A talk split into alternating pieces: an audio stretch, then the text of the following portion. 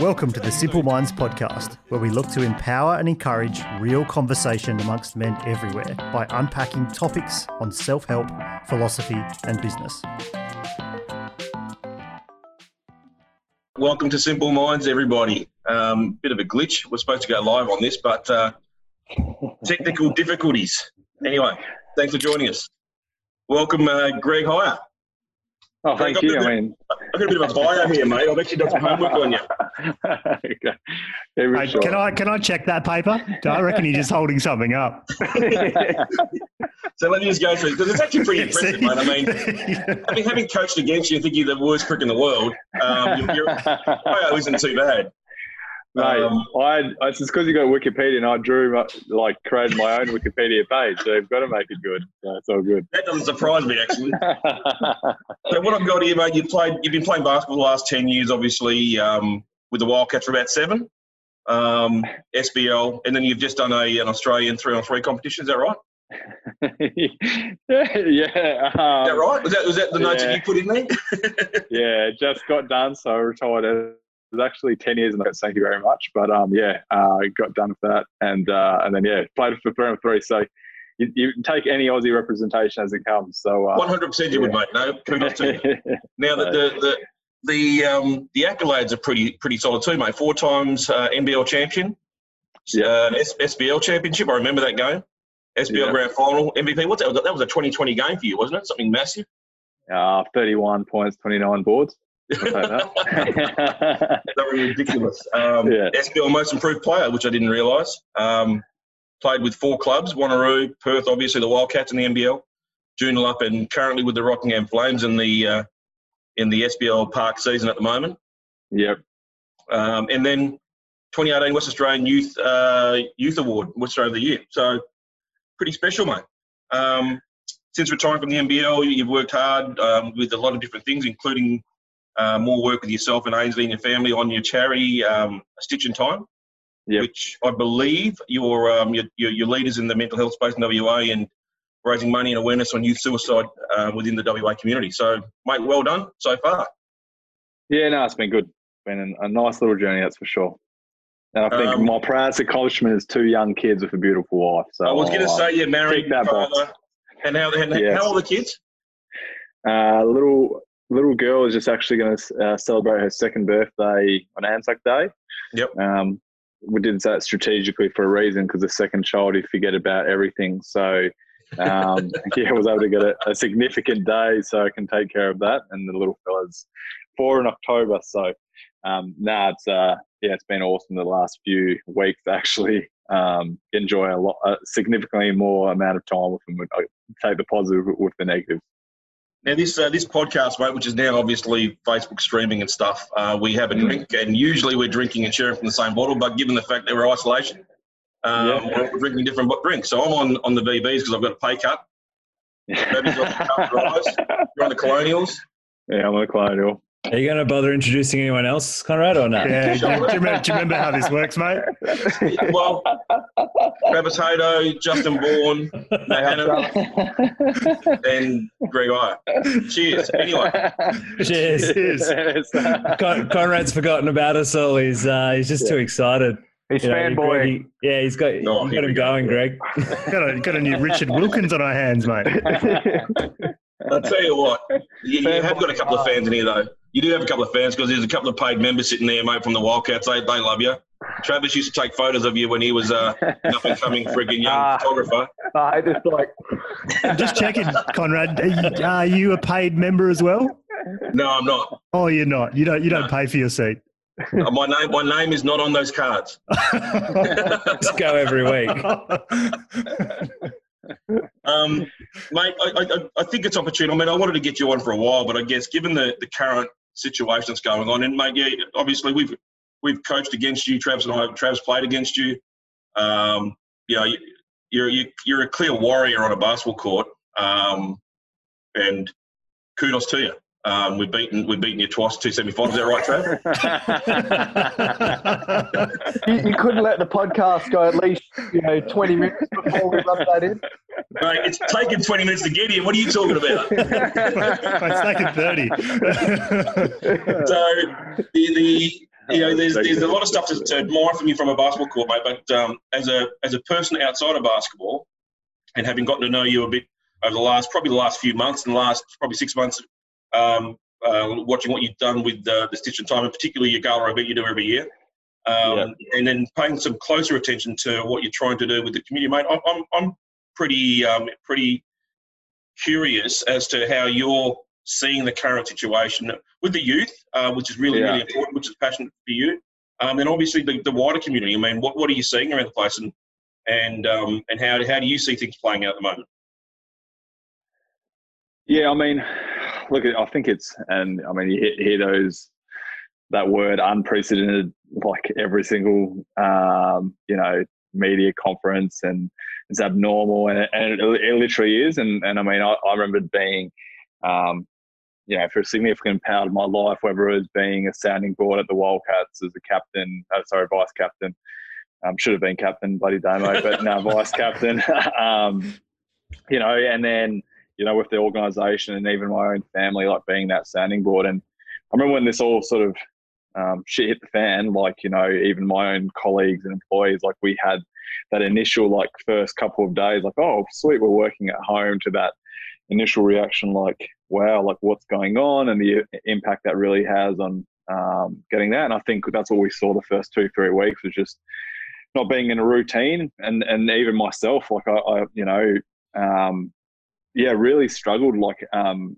uh, at that beginning stage of like dealing with that, and then it, uh, I just felt overwhelmed. I wrote a, little a piece on that. To I guess my biggest thing is when you're talking about mental health, I think the most important thing is to try and be allow yourself to open up, but to be vulnerable. Um, you know, we we try and hold in, and men specifically never really open up. Um, but I think it's like really important right now to, you know, when you're in isolation as such, um, one, get away from routine. Like I've already seen it. Employees don't wear, you know, they're in pajamas for half the day. You know, they aren't, they're not working nine to five what they're used to. Um, and so that initial hit, I think, has like shocked a lot of people.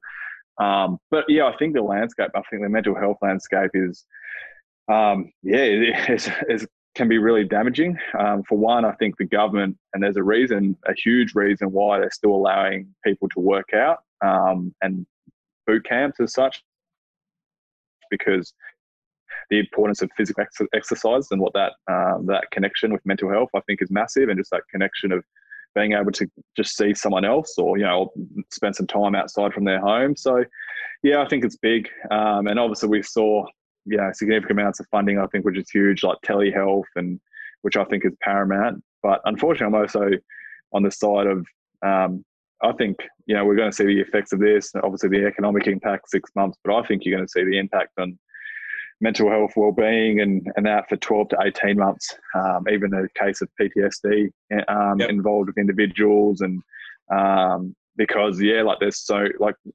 when when has anyone in our generation really um, gone through something like this. You know, like you hear this like World War and you know Great Depression and all this sort of stuff. Like we learn about that in, through history books. You know, like it was never at, at any point, even a month ago or this. I, I was literally going to go to when this was done to escalate. I was supposed to travel to Japan for a basketball tournament, and like initially my mother-in-law was like you're not going and i was like i'm going to japan it's a free trip to japan um, you know, I, there's a chance to win some money at a bus tournament and I can go snowboarding straight afterwards. Like, I'm going. And then, like, day by day, I was like, okay, maybe I'm not going to go until the point where, like, the tournament got cancelled. And so, yeah, I just think that's crazy. I don't think anyone ever prepared that. And the other side of mental health, and just seeing that right now, we, we speak about the importance of it, but um, no one places enough priority, I don't think, from an individual. I mean, so, sorry, some individuals will, but from a business and organisation um, standpoint. And what you're seeing so much right now is everyone trying to action stuff. Hey, let's run a program that increases your resilience. Like, let's, you know, like raise your level of mental health education. Like for me, that was supposed to be done six to 12 months ago. So if, if something like this ever had occurred, you're not, um, you're, you're at least not adequate, adequately prepared, but at some point you're at, prepared in some way. No, cool. I mean, you, you did raise the um, the point on vulnerability. I was listening to a piece, I think it was last night, might be, that, that they talked about certainty and routine right now have been replaced by uh, uncertainty, risk, and emotional exposure. And that's effectively the definition of vulnerability. So those mm. people that can turn the vulnerability into a strength right now, embrace their vulnerability, as you're saying, bud, um, I think that's the key um, to, to trying to keep themselves connected and, and in, in a greater, in a better state of mind, I guess. For sure. And, you know, like, and I, and I saw a piece by J.K. Rowling a tweet like last week, which I thought was actually pretty cool. There's two ways about it. Some people can really thrive in this situation. Um, they're going to find this as an opportunity to grow as an individual, um, to um, continue developing, um, to become educated, learn a new skill, um, whatever it may be. Um, but the other side is some people are just going to survive, and that's going to be just and that's going to be as uh, adequate and acceptable. Um, and so, you know, you see this like life skill coaches and whatever may not, you know, like they're saying, hey, do this and don't be um, be lazy and, and get motivated. But some for some people, it might just be um, getting out of bed and and just doing the normal stuff that they're used to is is just as much as someone learning a new skill or a hobby or um, you know developing a program. Um, and so yeah, there's two different ways about it, and I think that's what we've we've also got to have is, um, yeah, that understanding that we're all going to be different in the in this scenario. Yeah. Um, what's what's your take? Uh, have you observed anything amongst the youth that you're involved in, Bud?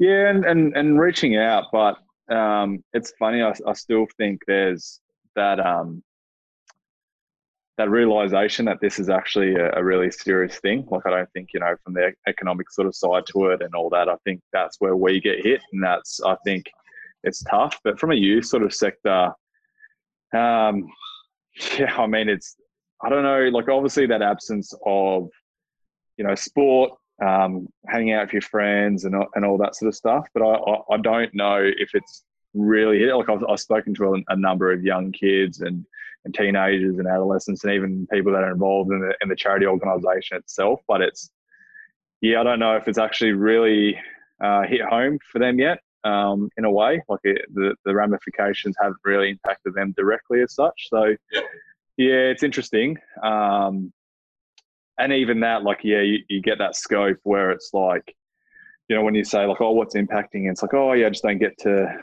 to do this or you know like in this sort of like uh, I'm not trying to downplay the significance but it's sort of trivial stuff where you're like yeah there's some other people that are unemployed um, and literally you know looking scraping for every single dollar and and not wanting to waste um, food and so that whole um, yeah uh, yeah that's a that's an interesting thing but yeah look I think this is where the opportunity I think youth need to have and, and adolescents. And I think that's where, say, a state sporting um, association, for example, Basketball WA, is this is the time where we they never place enough significance on mental health in an adolescent. Like we we hear about it and high schools go.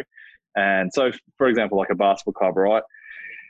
Take any any club like they train twice a week and they you know they do their strength they, they do their strength conditioning in terms of suicides and all those drills or whatever you call it right? And then they, they do five on five but they spend no time on goal setting leadership effective communication mindfulness meditation anything that really helps the mental side of the game which i think is just as important. Yeah. Um, and this is the perfect opportunity to do that like start implementing stuff like Bus WA should say hey, don't worry about, you know, um, doing a 50 minute workout or an hour workout like ball handling and all that sort of stuff. Yeah, sure, do that. But hey, spend an hour exploring um, the self care technique, you know, like maybe try and implement some yoga technique, try mindfulness, try journaling, you know, try reading, whatever it may be, um, because that will help you out in the long run.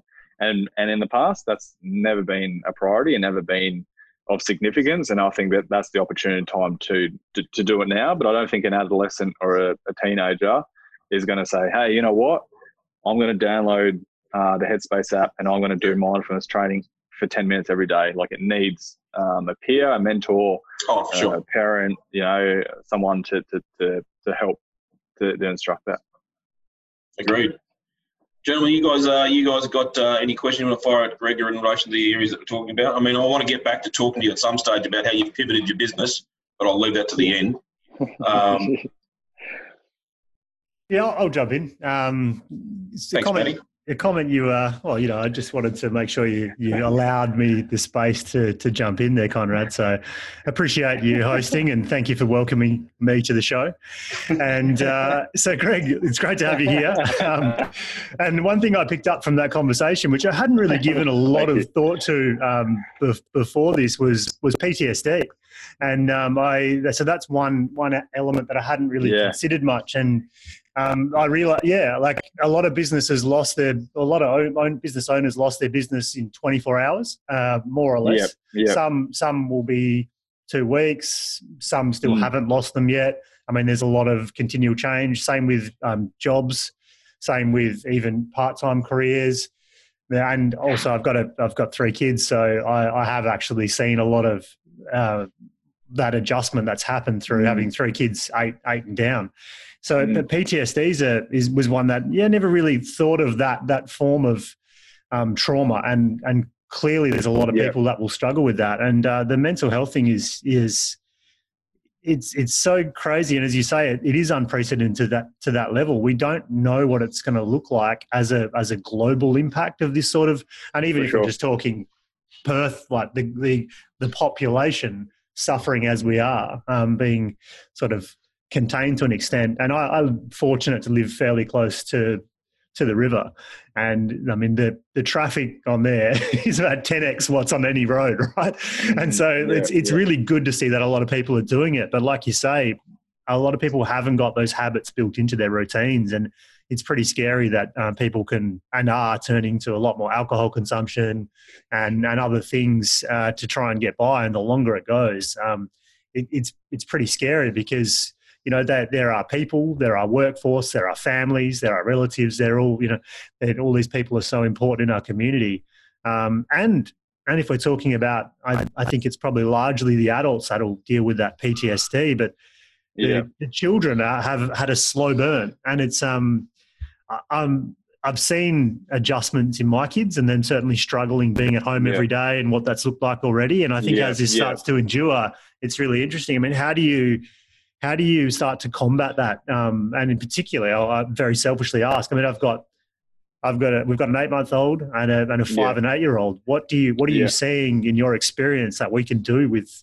kids at that age to try and help them through this process Yeah, Just before you answer, Greg, that, that's the longest question on Simple Minds history, by the way. Well done, Matty. mate it's not even close There you go, Conrad. You got your little stab in. yeah, he had to get that in, but um, Yeah, well Gen- done, well done letting him finish, though. yeah, appreciate that. That, that was, you- that was big. That was Yeah. big from you, Conrad. that, that might be all I get in this, this episode, uh, Greg. Um, until I mute him. So he's, you know, that's why you have to host the show because you can press mute.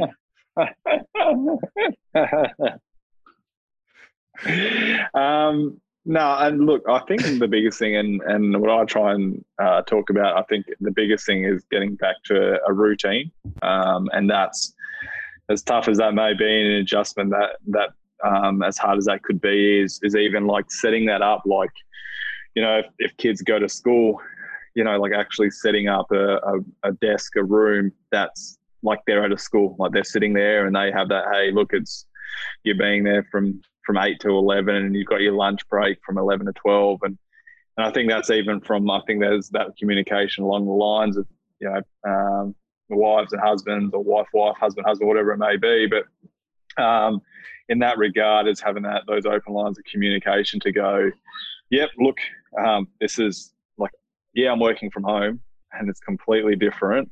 Um, but I need to still be working, you know, and like you need to adjust um, and getting back that routine. So it's even like, oh, if you work out and you go to the gym every single day, find that. Um, that's what I felt like. And I mean, even from a personal um, setting, like, I mean, when I got to that point where uh, yeah, like I felt overwhelmed and, and literally was like crying in front of my computer, um, like looking at emails, being like, what am I going to do? Like, obviously, I've just, I've like significantly lost, I'll be honest, like $50,000 like in a space of, you know, three days and going like, what the hell, you know, like, and sort of then going, cool, all right, like, gonna have to adjust and do things. And I was like, what am I? But the thing was, is I stopped like living the life that I was accustomed to, and that was you know working out every morning at five thirty, and then doing yoga, and then doing some meditation, like because I was you know getting at home and I was doing all that sort of stuff. Um, so that was like really important to then go back into um, yeah, like talk to my wife and say, hey, look, I know this isn't going to be so you know from five thirty to eight thirty. That's my me time, and let me work out, and then then it's the kids. Like, um, and lucky enough, I've got a workplace that says, sure, like, yeah, yeah, okay. Or maybe you're on call, and I say to them, hey, if I need to, if there's an emergency, give me a call, but I'm not going to be on our face, you know, like a, a group chats, um, you know, and all that sort of stuff. And then I work late at night, like when the kids go down, I do an extra couple of hours to, to, to do that. Um, but I think that I think getting back to that normality is huge. And then as well, I think the whole connection, even though you're isolated, you can still connect in a way, just like we are right now. And you're obviously seeing house parties and all this sort of stuff, and there's interesting ways. And I think you need to explore that. Um, uh, like for me, trauma is suffered by an individual, but recovery is endured by a whole community. Like everyone, you need support and a network to be able to, um, yeah, like recover from that trauma. And then that's what we're what we're really going through right now, especially in this sort of grieving pro- process initially. And again, like the one thing as well is like remove yourself from things that aren't good. You know, like we are constantly wired right now, whether that's social media or TV, like you turn it on. Uh, the reason why COVID nineteen wasn't wasn't the front of the paper was because of someone else this week, right? And but generally, it's it's flashed in front of our eyes every single moment of the day. So you literally, yeah, remove it. Like even you know, sleep's such an integral thing um, you know, like at 7.30, switch off your phone as hard as that is. If you can't do it yourself, download an app, but you can't get on social media, you know. And yeah, there's a lot of a, lot of tools. Um, when we put it up on our webpage, like a sort of an e-learning platform, people can learn self-care techniques in a basic in, introductory way. Um, so stitchingtime.org, there's a plug for you. Um, but yeah, like I mean, I think it's it's important right now to, you know, when you're talking about how to better your well-being and how to develop your own emotional toolkit. This is the perfect time.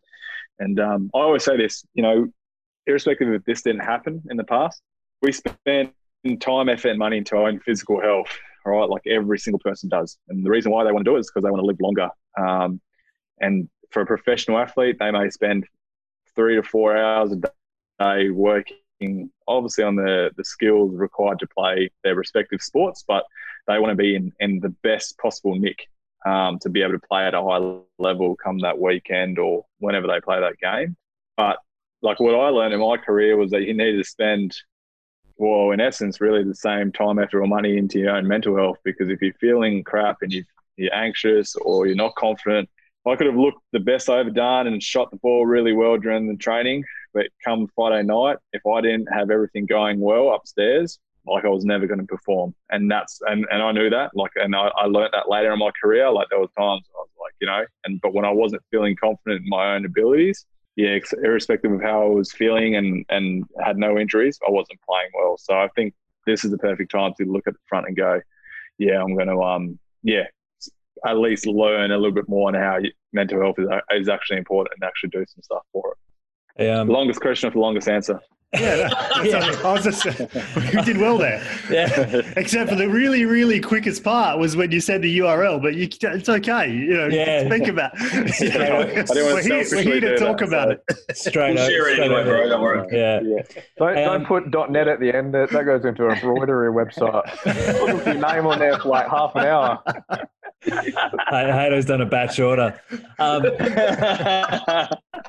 Greg, you, I I mean, it was good that you uh, went through that. You answered half of my questions as well, so it was really good. But um, no, look, I just wanted to first off say thanks. Um, you know, I guess for coming on and sharing your time with us, and um, I also think um, putting yourself out there uh, and sh- and exposing your armor and being vulnerable uh, is showing great leadership in that you know people who have achieved uh, great things or uh, you know you know people look up to particularly in sport and other bits and pieces um, like as you said i think sometimes we just need to be shown what that looks like to then go oh mm-hmm. okay well that's what i can do so that's um you know thank you for for for doing that um because you know i think even in the business landscape you know i run my own business i think it can still be perceived as like if you were to post on linkedin how you're really feeling around the mental roller coaster that it has been um, for the last few weeks. You know, it can still be perceived as like, oh yeah, you're not tough, and and uh, mm, you know, sure. um,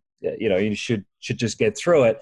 Which is kind of one thing I'm curious about. You shared a few tools and kind of techniques and stuff um, in the last response to the longest answer to the longest question, but um, I'm curious about. I got, I got two um, things I'm curious about. Um, the first off is in a lot of your posts and through the Stitch in Time and even the letter to your younger self, you talk about resilience a lot, and that mm. seems to be a uh, a really core value of yours and something that um, you really want to instill uh, into younger uh, people.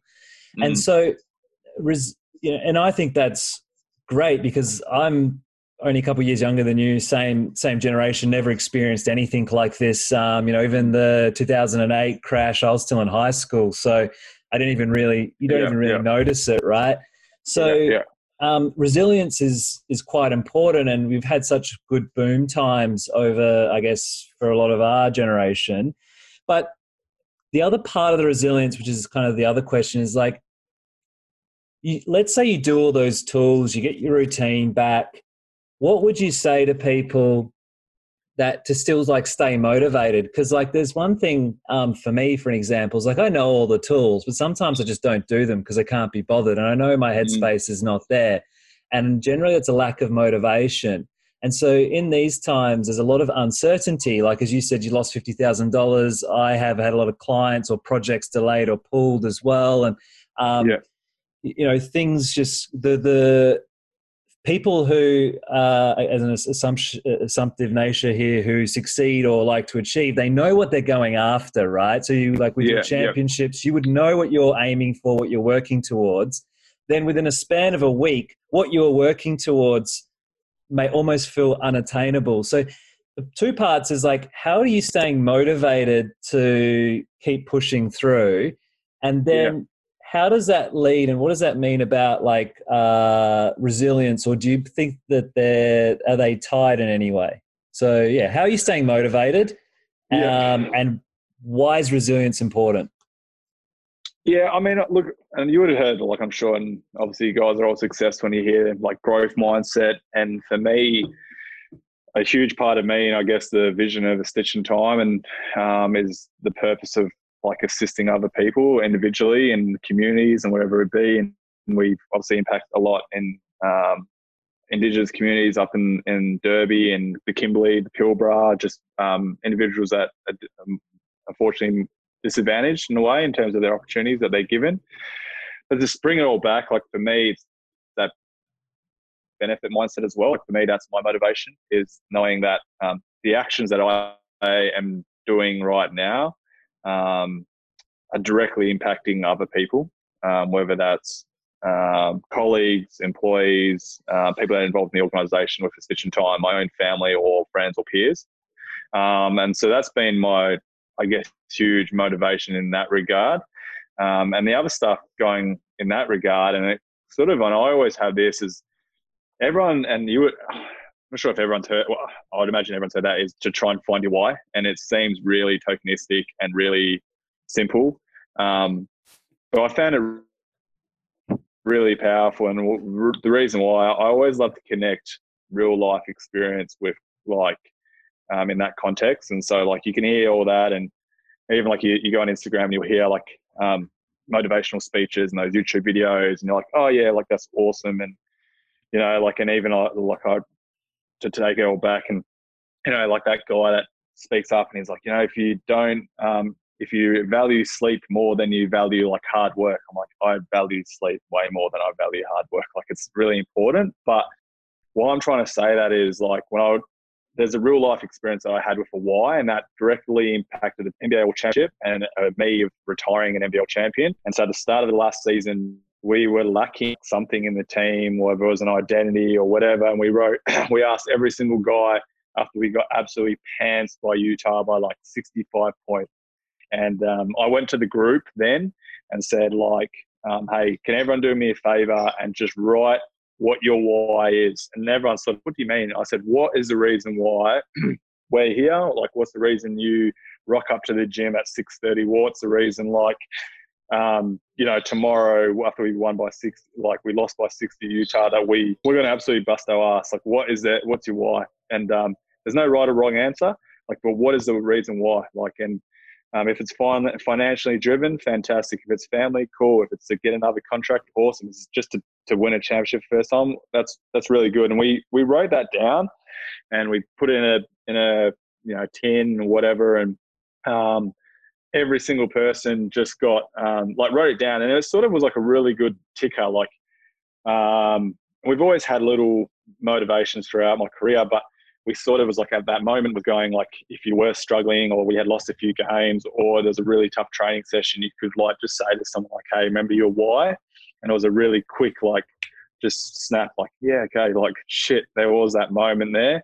At the end of the season, we uh, sorry at the end of the regular season, and we sat in a um, yeah like in a, in the middle just outside the Perth Arena, and we literally um, and like Trev, um, the coach, was like, "How do you want this to go?" And I was like, "Look, I think you start off with your why, um, and then just see what happens. Like if they don't want to read it, that's fine. Like we don't we don't need it. It's not like this kumbaya thing where we need them, but like yeah, it's up to them. Like and um, anyway, Trev said his bit, and like it was unbelievable. Like he literally talked about, no one's mentioned here because yeah, it was the inner sanctum sort of stuff. The stuff that like he again showed his vulnerability, and I was just like far out. Maybe that's why he is who he is, you know, like, and it's sort of got that understanding. But again, like that was his motivation, and, and every single person got it. And we obviously won that championship. It wasn't the reason why we wanted the championship. We were bloody stacked. Like we were unreal, and we had a really good culture that's been built over a, a number of years. But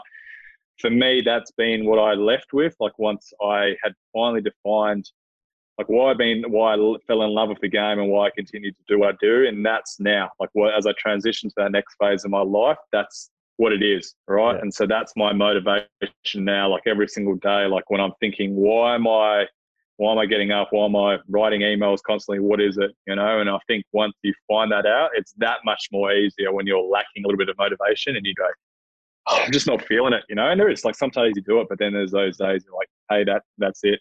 What What um, do you? Um, so you do a lot of work with obviously you know youth and um, all of yeah. that, and yeah, we've talked about why um, quite a lot. I yeah. What do you What do you say to the younger guys and gals uh, around this? Because like a common thing, like like to be honest, um, you know, a few people or the guys here and a few people in my area is like I've been struggling a little bit with why over the last maybe week or so because I guess um, your why is extremely tested in times like this mm. because everything's stripped away from you. Um, so you've really yeah. got to stress test your your why, and it's showing up for you to really connect with that. And that's something that I'm going through at the moment. But um, and I've done a lot of you know work around that, and I'm on that path, and that's fine. But I know a lot of people you know, like I got my little brother as an example. Uh, he's sure. eight years my junior, you know, early 20s. And they just kind of like get caught up on, I don't know my purpose or my why, and they just float around and they don't know what they're doing. And, um, and I would, and it seems to be a common thing. So, like, through the work that you do, what do you say to people and the, the young guys and girls?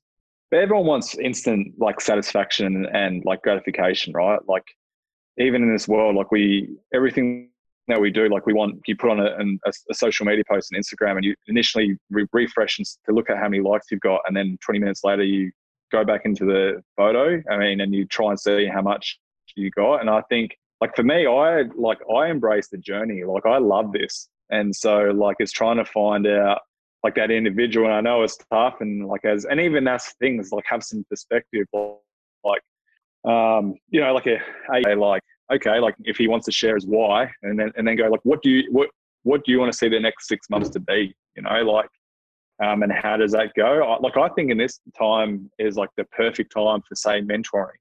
You know, like um, to to go seek out someone, seek out some guidance, um, because you know the beauty of it initially when you are worried about asking for someone to be mentored like you obviously worry if they say no and usually like oh, i'm very busy like right now like as much as everyone is busy like this is the perfect time to, to develop that like to have that to have open those lines of communication and i think that's the biggest thing is to go cool like let me help you out you know and and, to, and then to like work with them on a real life hey what does the, the next six months like what do you want to achieve you know like whether if someone wants to yeah, develop something or to get a certification. And, and it is like, I think there is still so much uncertainty right now. Like, and some people are floating. Like, and um, as I said before, like, um, some people right now are thriving. We're seeing that businesses are thriving. They're looking at new opportunities where they can, you know, still can go to customers or uh, reach out their brand. And then there's others. And I think there's even going to be a massive fall off in the next two, three, four months where um, companies have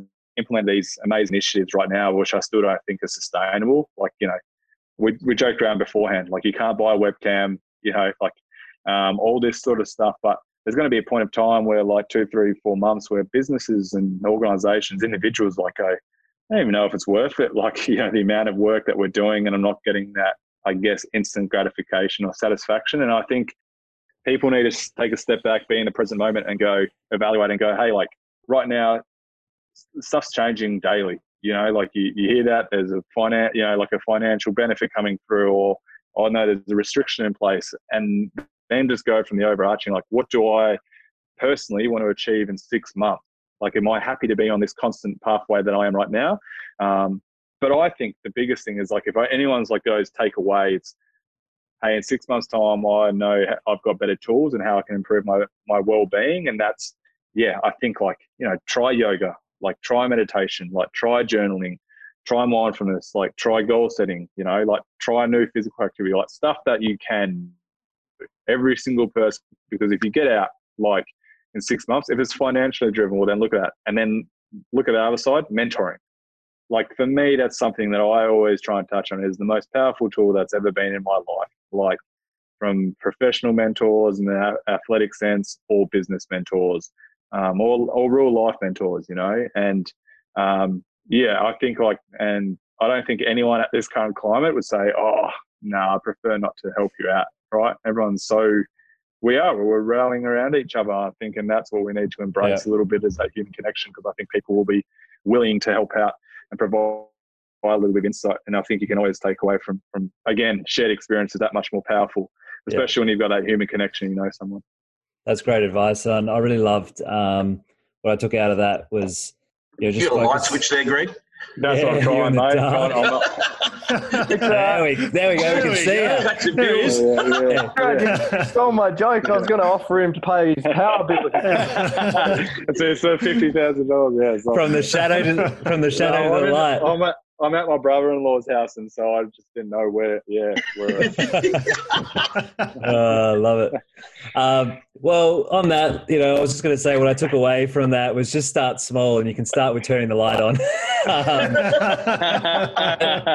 but uh, now, look, you know, I think that's really helpful. Of just like uh, what I heard from that was like, yeah, just pick something, one thing um, that's small, and then just go for that. And then, uh, you know, I guess when you you know, then go to the next and don't get too caught up on trying to find your life's purpose. Just kind of do that and, and seek out mentorship's great and a great reminder for myself as well. So, um, because mentorship's played a big part for me too, and um, sure. the prox- the proximity, you know, I have is um, I'm very grateful for. So, yeah, and everyone, I think is is feeling uh, very compassionate to to give up some time for the most part. So it's really sure. good. For sure. Gregor, long time listener, first time caller.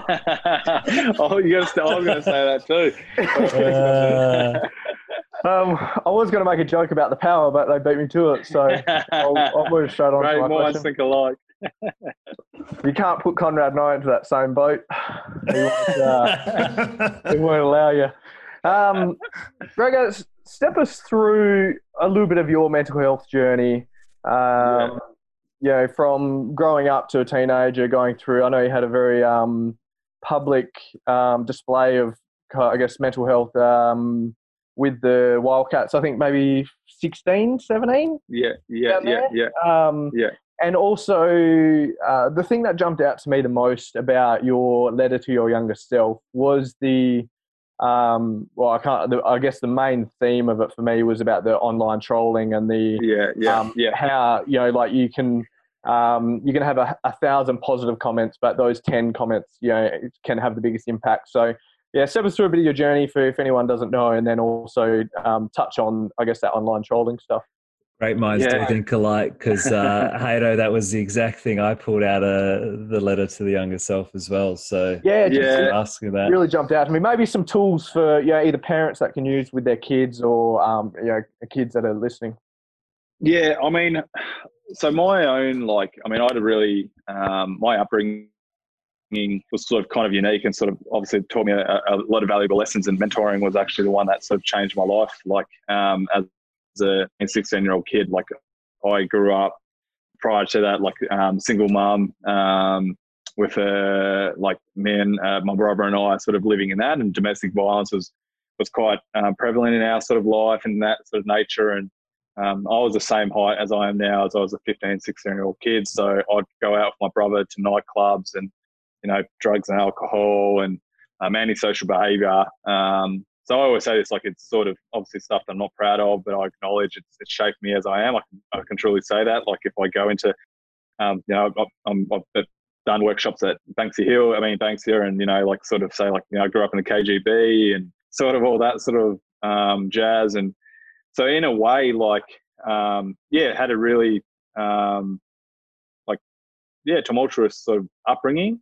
Um, and the only reason is um, I literally was fortunate enough, like obviously had a little bit of talent in basketball. Ben Ettridge was actually a high school uh, teacher and um, basically, yeah, tapped me on the shoulder one time was like, mate, if you, what do you want to do with your life? And like, oh, I want to be a professional athlete. It was like, there's no way you're going to be able to do that. And literally from that day dot, like, um, you know, I was sleeping at ovals and doing all that sort of stuff. And the following week was like at the gym at Woodvale Senior High at 6 a.m. and working out and doing all that sort of stuff. And so that was my first sort of impact and, um, yeah, mentoring. And it's huge. And so, yeah, came back, obviously was part of the Wildcats um, and, yeah, made my way. And I think, yeah, that, that moment you're talking about, it's tough. Like I, when I first became a part of the Wildcats program, like I was a development player, no one really expected me to do any anything. Like I was underdog and you know like the only time as a development player i mean i look at it now and i talk about people like if you talk about the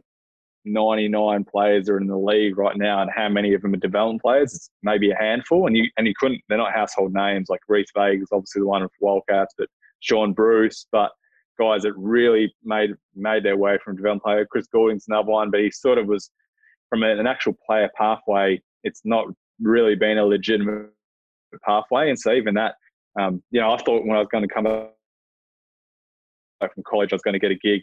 It wasn't. And I was happy enough to bide my time. And like my highlight was just yeah, obviously training, but to be in a warm up and just to be running out on that court. And so, so with that though, like with social media and obviously just being caught up in it, and um, you know, like anything like um, if you had a good game, like I, got on at the end of the game where it's a blowout, so there's no real expectations, and you can just shoot a shot that really who cares? Like if you missed it, nothing really cares. If you made it, you seem like a hero, and so that sort of followed through. Like obviously I got a contract the next year um, on the back of a really good SBL year, and I had a really good. I had no expectations. Um, from a coaching standpoint, like from Bevo, like obviously gave a lot. He gives a lot of guys confidence but then like on the other side, like from the fans, like, and so I really didn't have any bad, bad games. And if I did, it was really like, I mean, I was only playing odd minutes. And so if I came in, I remember like I was always just a spark plug. So I'd come in um, where we needed a boost. And so literally I had that, um, that mindset. I had nothing to lose. Like I'd come in and just, you know, shoot a shot. Who cares? And so it was fine. Like again, social media praise is really, really good. But as my role grew the Wildcats, the expectations grew, like obviously with myself, but with fans. So once you started having games where yeah you weren't impactful you didn't have a good game and yeah like and i obviously from the first three four years we are on social media I would never see bad things said about me and it was like hey greg's a, a future you know star and all this sort of stuff to then you know greg should you know like um you know my two year old daughter is better than not saying girls are better than guys but you know like this sort of stuff and then actually then getting really personal and um, that and I, it, it, consumed me like unfortunately to a point where it was like it was damaging for my own uh, mental health. And i remember this like vivid um, and the, the, crazy thing. And it, you know you always hear that as professional i mean as a, as a basketball player right? You, if you do something you're like oh i lost the game. And they're like nah nah it was never you. Like there's a million possessions. And i literally knew i lost the game. Like i got subbed in with a minute. Um, had two free throws missed both of them um, had a bad rotation, and then the last possession I came off help side and a guy hit a three, and they won. And I was like, I could have not had a worse minute like in like my life. And um, so I got in and I literally was in the ice bath and God, like I was just scrolling down and I was just like constant like abuse and hate and and stuff. And the team wasn't playing well at the time too, so I was sort of seen as that scapegoat and yeah, it was going absolutely bonkers. And I, yeah, I remember I like it was didn't get any sleep. Like um, we we travelled out the next day, like uh, to Illawarra, and I remember getting to the airport like two hours before everyone. I just wanted to get out, get out, and I had no sleep. And I remember just sitting there, and Trev ended up just like patting me on the shoulder and said, "Oh, mate, good thing is we've got a game to turn around the next day." And ended up having like the best game of I'd say my career. Like we, I think I had a double double in limited minutes, and I ended up just like throwing my phone away. And, and in the past, I used to obviously go and be like uh, my own praise to feel good about you. Obviously, want to feel good about yourself. Like it's a good thing, right? And um, I just stopped, and that was that massive career um, I changed. Like was after every game, irrespective of I had a really good game or a really crap game, I just didn't look at social media for at least 48 hours till I knew my social media feed wouldn't be have that activity. Um, but it's unfortunate. I think it's the evolution. I think of a of a human is we search out negative than the positive. Like it, it, it's there. It's like I look at it as a as a, a guy um, back in the day, a caveman walks outside of his cave and he sees a rainbow. He doesn't spend too much time looking at the rainbow because he's worried like a saber toothed tiger is behind him wanting to kill him. Like you always focus on the negative because you got to live, like you know, and that sort of stuff. And unfortunately, we do that now. Like we we go, and that's why I, practice gratitude daily because I, I search out the positive.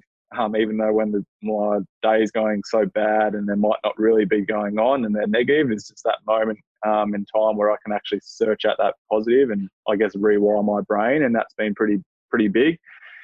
Social media is, and unfortunately, like I think it's something that you can't escape. Like from from guidance to parents, like you know, like I always say this, and now that I've retired, I I, I I actually engage with it a lot more, and my wife hates it. Like I remember when the Wildcats were um, like going through this patch where they were losing games. I remember Mitch Norton was copping it, and um, you know they were just like talking shit about him, and I just sort of was like had a you know like sort of bit back in a way, and I. I like Ainsley with my wife, was like, why are you doing that? I just said, oh, look, I know the guys don't want defending. They don't need that defending. But I said, like, it gets to a point where I know um, it's not Mitch that's looking at that. It's Mitch's mum, you know, and it's Mitch's wife, and and they're the ones that um, you love to protect as an individual, but you can't, and you can't say, "Hey, get off it," like it's easy as that, because as professional athletes, we know it's our business. it's part of the parcel of it. We know people say buy memberships and all that sort of stuff, but um, yeah, you can't remove themselves, and you can't say, "Oh, don't read the newspaper," because you can't. Like my my mum, like on my last year of, of retiring, um, literally, I remember she read the newspaper article and it was talking about players being sacked, and and then two days later sent me uh, um, like a job um, advertisement. I was like, oh, I think this bless would be yeah, would be good, would be good for you. I was like, what you, what's this for? And she's like, oh, I, I, it says you're getting fired, and I was like, no, no, no, it's a rumor. Um, but yeah, like, and you can, and I've been at the shops, and they say like, you know, like people that I, like I check out, and I'm like, they're about to say something here, and they're like, "You didn't have a good game last week," and I'm like, "Thanks." Like, um, you, you can't. You obviously have to be, be thick-skinned, but you know, I always look at it. It's funny, but you say that. It's like I always look at it now as like with kids, and I go. I remember like reading tweets that I sent out when I was like an 18 or 21 year old kid, and you always hear that, like you want, want to never want something to be that you do to be on the front page of a newspaper so that your parents look at it and they want to be proud. But I look at some tweets that I, as an 18 or 21, I'm like, yeah, like I I talk crap about athletes. Um, and some of those athletes are now my mates, and I'm like, obviously de- deleting deleting them, you know, like deleting those tweets straight away. But like, you know, embarrassing. You obviously don't have that perspective as a as an adolescent. Um, but I always now look at it as like as a parent, like, would you be proud to say that, knowing if if that was your daughter or son in the same position that they're being attacked like that, like, would you be happy if someone did that or your friend, you know, was attacking your own son and daughter in the same way, like? So really have that, and there's a human behind all that and obviously mental health stuff now. Like you hear that, like Jesse Hogan comes out and says, "Oh, he, you know, his his management says he's struggling with a mental health condition," and the first thing they say is he's on drugs. You know, and um, that stigma, like there's like, why would he want to come out? Why would he? You know, anyway, like irrespective if he has a drug condition or I don't know that, but if he actually, you know, and he does have a mental health condition, I know that from his management. Like what that why would anyone want to come out and do that? They may as well just say I'm suffering from an injury, you know, like I'm I got a sore ankle, you know, or you know, and that's and, and that's unfortunate, and that's social media. And you, look at the negative of social media that you know we would have talked about for 12 months is now the blessing because it gives us like communication tools that we've never had in the past. You've never seen the accessibility. I would have never thought in my life I would have seen Nick Naitanui interview Pete Murray. Like, how did that work out? I'm not sure. yeah, I saw that. That was crazy. but, but but it worked, and that's what it's doing right now. Um, and it does. It gives a platform. You want that reach. You want athletes, but yeah, it's tough. Um, and you get that accessibility, and there's so many tools that are like I look at it, and that's the thing. And that was the one thing I did was like turn off social, just like what COVID nineteen, where it becomes overwhelming. Like get off your phone, you know. And as a professional athlete, when I knew it was becoming too much, that's why I like come playoff times or you know that stage there where we were losing games and I was sitting the bottom of the ladder, like I deleted those apps off my phone, like because I just knew it wasn't going to be good for me, and I knew I didn't have that self control even to say, oh, I know it's not good for me. I'll like click on it. Like I actually had to completely restrict myself, um, and so that's what I did. Like even with once my last couple years, like I'd make sure that that those apps and my and the front page of my phone uh, are literally, and I could I might go over it, is literally my mail, my messages, and a photo of my kids and my wife. You know, and it's changed now. It's the photo that when I walk down the court with them, because I know every single time I turn on my phone, I'm going to be happy to see him. Um, so Exactly right. Yeah. And it's those things that you, yeah, like um, are important. Um, if I need to swipe, then like, yeah, I just sometimes I'm like, oh, do I even really need to do it? So um, it's the, the, the I use those apps straight away that I, I need, um, and that's that's things. And, and even there's some good apps now that even like r- realistically like lock you like that app from Yeah. 7:30 if you need to and all that. So I think those um, perspective and gratitude pieces are so powerful, and I know we harp on them about them a lot. But um, yeah, in terms of uh, you know, especially helping kids out because that's obviously a major part of trolling. I know professional athletes. Look at Kevin Durant. You know, he's got burnout. Yeah. now. yeah, Um, yeah, yeah. So it affects people at all different levels. Um, I just want to take you back to 2016 2018 SBL semi finals. Um, how would you feel losing to those two teams that eventually, did you have to, you know, eventually won the championship? Did you? Did you um, have to shut yourself in a room for a week, or how'd you how'd you work through that? I just just want to know. Um, 2018 would have actually been yeah, because was that I actually That was Fair Lake Talks, know, rather than Cockburn. Um, yeah, definitely. um, and then and then you guys absolutely smashed walls. So like I was like, and I thought that was like the best time for. And we actually had like a dream run. And yeah, I'm not gonna lie, even like we got to win game one, and Holman goes down, and you're thinking, oh, oh, like the guys. And that's I think part of the reason why we lost games two and three because they were like, we're going to the final. Um, but yeah, and 16 st- like I don't. Yeah, I'm not even sure about that year. what Cougars? Was I even playing 16? No, you weren't playing, but we still beat we still beat Wanneroo. Yeah, Wanneroo. Yeah, I, I was injured. The only grand final I've ever played in, I've won. Yeah, So- 15, hey? You won a 15. yeah. Yeah, yeah, Yeah, yeah. yeah. So I, I think it's the only time I torched up Benny Purser actually. So I'll. Uh, Mate, watching, watching you and Benny play is actually part of part of some of the funnest, of the most memorable moments I've had on a basketball court, mate. Watching you guys go against each other. He is the most annoying because the guy, and it's, he might hate this, but he should have been playing footy because he would have been earning a million dollars. His motor is unbelievable, Unbelievable. Crazy, huh? Um, and like, and that's the thing here, and and it, it depends on. I mean, I'm obviously a physical guy, but he's strong as an ox. Like, and I remember like, um, like, and if he had a shot, he would have, you know, like if he could shoot it at a like a respectable, consistent. I'll say that though. Like if he if he shot it, he would have been a bona fide NBL guy. Like give him Gavin Field shot. Like Yeah. because his his demeanor and his attitude is like unbelievable. But as Yeah. as we've seen the games evolve, like I'm not a good shooter. I'm not saying that at all. But I, I at least could shoot at 35 percent over my NBL career, 40, which was enough, you know, and. Um, yeah, like, and he had that. Like at, at the NBL, that's the next level. He would have these training sessions where he'd have these uh, moments, and you're like, yeah, he is an NBL guy. But then you get to that next level where um, you, we we saw that with like teams now, like they'll say, hey, go shoot. You know, that's what they did with Damian Martin. You know, Yeah. like this year in the NBL, and and that would have and that's what would have happened with him. And um, but yeah, like I mean, he's an unbelievable.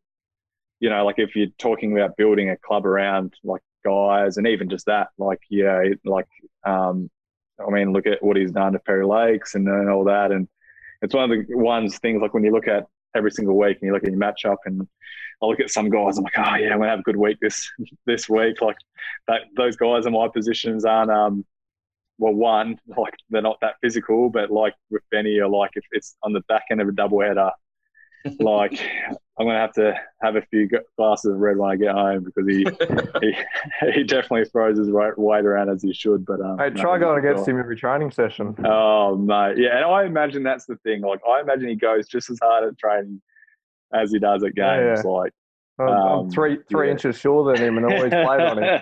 So I know I know your feeling. I know you Yeah, yeah. I know your pain. Hey, So. hey gentlemen, I'm- I know we could probably chat for a few more hours, and uh, unfortunately, I've got a, a hungry mum to go and feed, like I said at the start.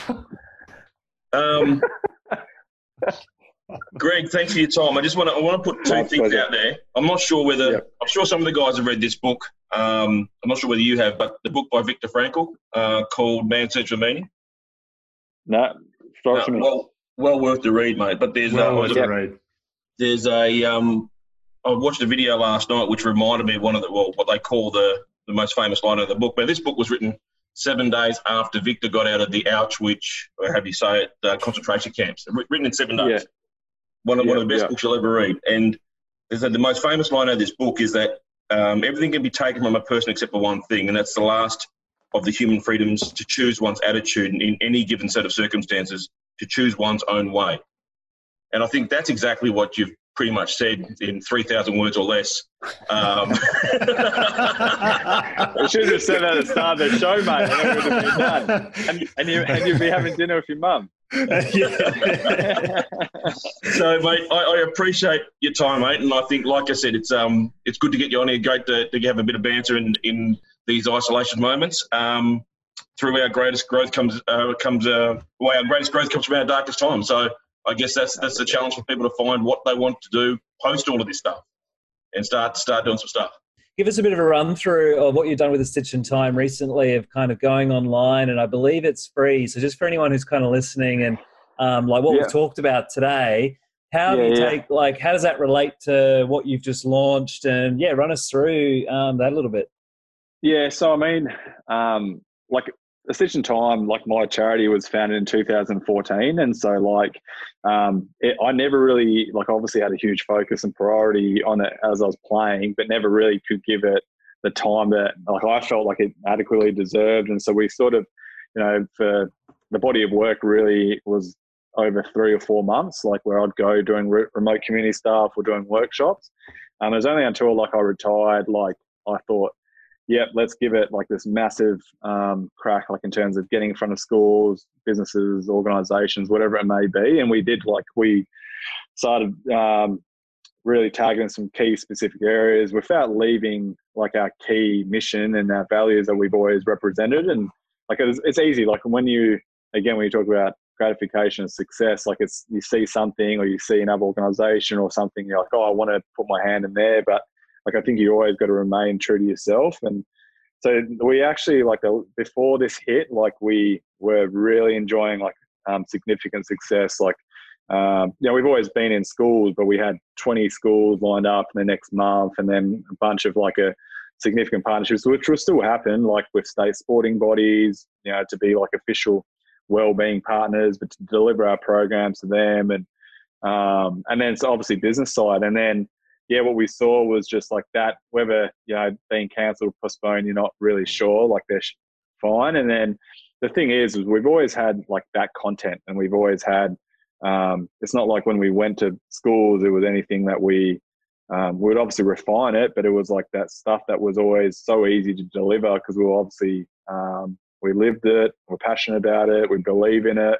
Um, so it's just a case of okay, well, how would he? How do we still deliver that? Um, just not in front of him. Um, and so it's funny enough. Like three years ago, I've, I always wanted to go. Um, always wanted to have like a learning platform uh, um, in some way because we always did a lot of remote community work, and whenever we did, it was like send up paperwork or send emails. We would do like um, yeah, like I'd be doing Skype and it was sort of like Zoom wasn't really a thing. Like it was just like Skype and then we would engage with these kids and I'd go up there. Um, so whenever we did all that sort of stuff, and I've always said to the organization, like we need to invest into an e-learning platform, just more so a gateway so that um, something people feel comfortable enough to engage in education and mental health behind a screen. And that's perfectly fine. There's different avenues to learning instead of just being in front of a psychologist or being in front of someone um, you know, like to get that retention. And so, yeah, so it's sort of it's it was funny. Like when this happened, we met as a board and we said, hey, what do you think about like looking into this e-learning platform? Let's let's get it up and rolling. And unanimously, the the board were like, let's do it. Like I think our reach is actually going to be more than we've ever done. Um, our accessibility is going to be better and it actually will help us in the long run. Like it's a sustainable thing. It's not something of a band-aid solution where once this gets done, we can go, oh, cool, we were able to deliver this for six months remotely. Like we actually think it's um, going to be something we're going, and, and it's been crazy. Like the feedback like we we've got, we see that. Like we've had 150 members sign up over four days, which seems small, but like in that time, like people we've had. Um, 50 people complete those courses, survey results that we've never been able to have, like in terms of what our data. Like, and we've had Notre Dame University now want to evaluate the, the program itself.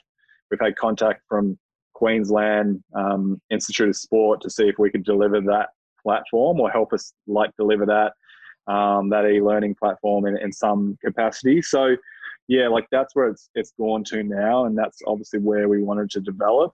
Um, for us, we just wanted to give an entry level of any individual to go in and go, how can I better my well-being and how we do that? And that's an hour course. Like it, we give five pillars of, of self-care, you know, like through um, physical activity, communication, um, you know, like the mind, um, all this sort of stuff. And so, yeah, we just, we, we wanted to provide accessibility. And the, and the thing is, is we wanted to be free like you're seeing that everyone's trying to profiteer from something that, and I, and I understand in some way, but for us, that's not what it's about. Yeah, we, we look at that as a, an opportunity to expand. Hey, cool. If you actually want to learn more about persevering or you want to more learn about grit and, you know, want to learn about actual mental health, well-being or goals, cool. We will, we can structure it and we can have facilitators that, yeah, they'll have to, they'll, they'll charge a rate, you know, for, for their body of work. Like I can't go to a psychologist and say, hey, can you deliver a workshop on behalf of the Stitch in Time for free? Like, there's a reason they're there. But we wanted an entry level where someone can walk away an hour, an hour and a half and go to us and say, you know what, I've developed, uh, I learned some evidence based tools and techniques that will manage, uh, help me manage my well being or improve my well being, and as well as making me feel comfortable to reach out to a peer or a friend regarding creating a safe conversation to talk about mental health and in a way suicide. Um, and if we can help not only change a life but save a life, like that's massive. Like you can't measure that, and um, and we've seen that. Like it's the the results have been really good. In terms of turnaround, um, yeah, it was a lot of. I mean, it was to do the videoing. We we did it in, in a day or two. Like we leveraged, um, you know, people that I knew to say, hey, we've got social distancing rules. We'll do that. We use my sister-in-law's cafe to have a thing because everything was shut down. and We could do that. Um, so yeah, it was a it was a massive thing to do, but well worth it. Um, and and again, like we know, like six months down the track, when we go into a school, and we always finish up with our presentation, say, hey, like guys, you know, if there's anything you want to more, like reach out, please feel free to do it. Yeah, we always get one, two, maybe five kids say, hey, we want to know more. This is allows us that we can say, hey, log on. Here's an actual education tool, which is organic. Like it's not me sitting there and saying, hey, this is what you need to do. It's like just like us right now, having a bit of banter, having a bit of fun. There's humor. It's organic. It's a conversation that you know people have. Um, it's just it's just a bit more important and a bit more relevant right now because of the situation. But yeah, it's been it's been awesome. Um, as I said, I said it quick before, but stitchintime.org.au. Um, there's an e-learning link and go through there, and yeah, everything's pretty easy, and we haven't had any issues um, as, as thus far, um, except just increasing our membership rate in terms of um, that cost. But that's something that the organisation budgeted for, and was more than happy to sort of support because we think it's pretty pretty powerful.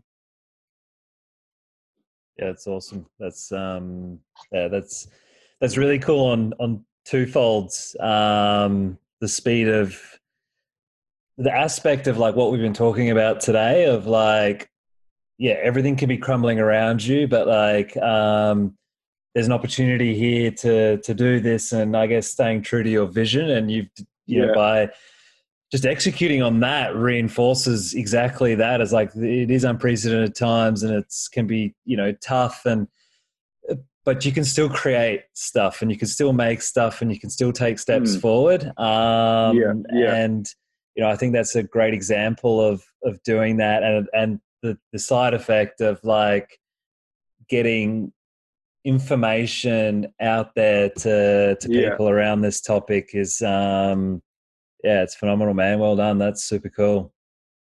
No, appreciate it. Big time. Um, gents, did you guys have anything you wanted to touch on um, about that, or? Uh... Yeah, I, I, think it's pretty amazing, um, Greg, as well. Like I, I mirror sort of Justin's thoughts. You you quick to action, and that was, yeah, that's obviously a lot of people um, were in that situation where they've received a massive threat to income and other things, and mm-hmm. to be able to quickly pivot, to be able to focus and put the energy into something which can really impact a lot of people is is pretty amazing. But um, Something we haven't touched on is there's a there's a photo of Travis Haydo praying um, on the bottom of the court. This... and I just don't think we could let the episode finish without uh, without talking about. I mean, he's obviously looking very grateful. I mean, on the floor there. So I just figured yeah. there must be some advice or something you're offering to him at that point in time that would really really just be worthwhile for the listeners. Well, as you can agree, and obviously uh, I'm in that growing my hair back out again uh, to what it was. And if, correct me if I'm wrong, he obviously was having like what I think pretty luscious locks, as we say. So I was sort of asking him what sort of shampoo he was using right, yeah. um, at the time. Um, that was basically it. So and I've obviously taken the advice. Um, obviously got a few more greys, but um, hey, look yeah. how luscious it is! It's very, uh, very silky. So yeah, they listen. That's that's what It's actually pretty close. I never realised that Greg was modelling your haircut there, Haydo. Just... Well, at the moment it is, isn't it? yeah, yeah, yeah, yeah, yeah. Well, by the no, by no, the end of this next uh, patch of, uh, of of home time, you might you might be about the same look. Oh, no. Yeah. Well, on that um, photo, yeah, that's just two guys playing their role. You know? yeah, exactly right. And that's why, because that's the thing, because this is why, like, you'd have Persa and like I credit Haydo, Buses, absolute talent plays his role, but I'm like. I'm not like that's the Perry Lakes. Usually, you'd have some bum like every other SBL club.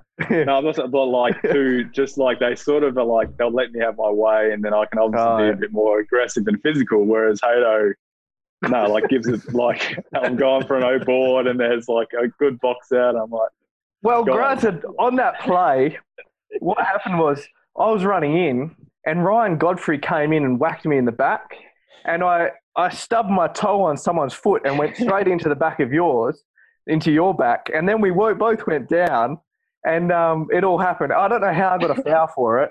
Um, that was but I got a foul for it, and I was walking over to Ryan Godfrey, so your teammate, and I said to him, I said, "Mate, you got away with murder there with that push," Yeah, and he just yeah, laughed, yeah. and he just said, "Yeah. I got you good." It Right. is actually. It was an incredible photo, and it looked like if anyone would have looked at that, they would have been like, "Why was he not thrown out of the game?"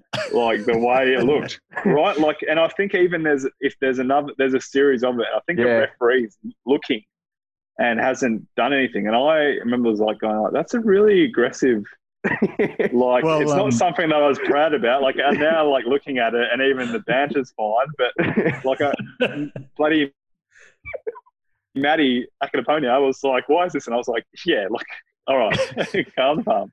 Well, if we roll back to um, Jacob Holman's commentary in Hawks TV Oh, from last year, that I may have had the pleasure of uh, assisting uh, achieve that uh, bit of footage from from Jacob. I think there's a few reasons, uh, or at least a few that people consider in the league.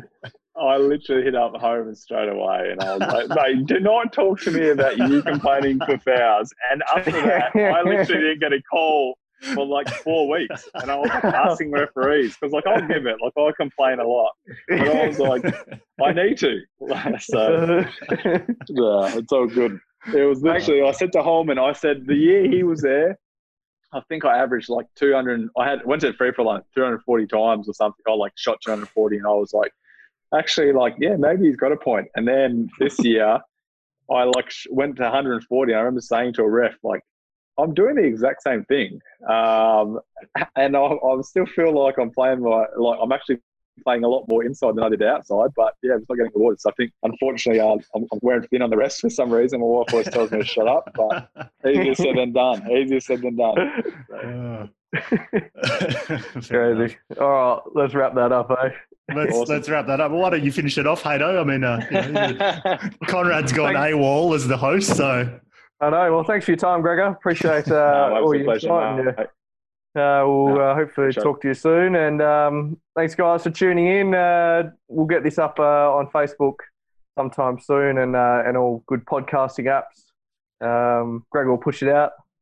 And Good uh, deal. stitchintime.org. Don't go to stitchintime.net because that's embroidery. anyway, thanks. I and bye did for the research. Thanks, Thanks, Greg. Greg. Yeah, well, Cheers. Cheers, mate. See you later. See ya. Bye. Thanks for listening to the Simple Minds podcast. If you like our show and want to know more, then check out our website at simplemindspodcast.com. If you like, you can even leave us a review on Apple Podcasts or share this episode with a friend. The Simple Minds podcast is also on Facebook, Insta, and for those that like to keep things formal, LinkedIn. So follow us there if you want to keep up with the latest updates from the show. See you next week.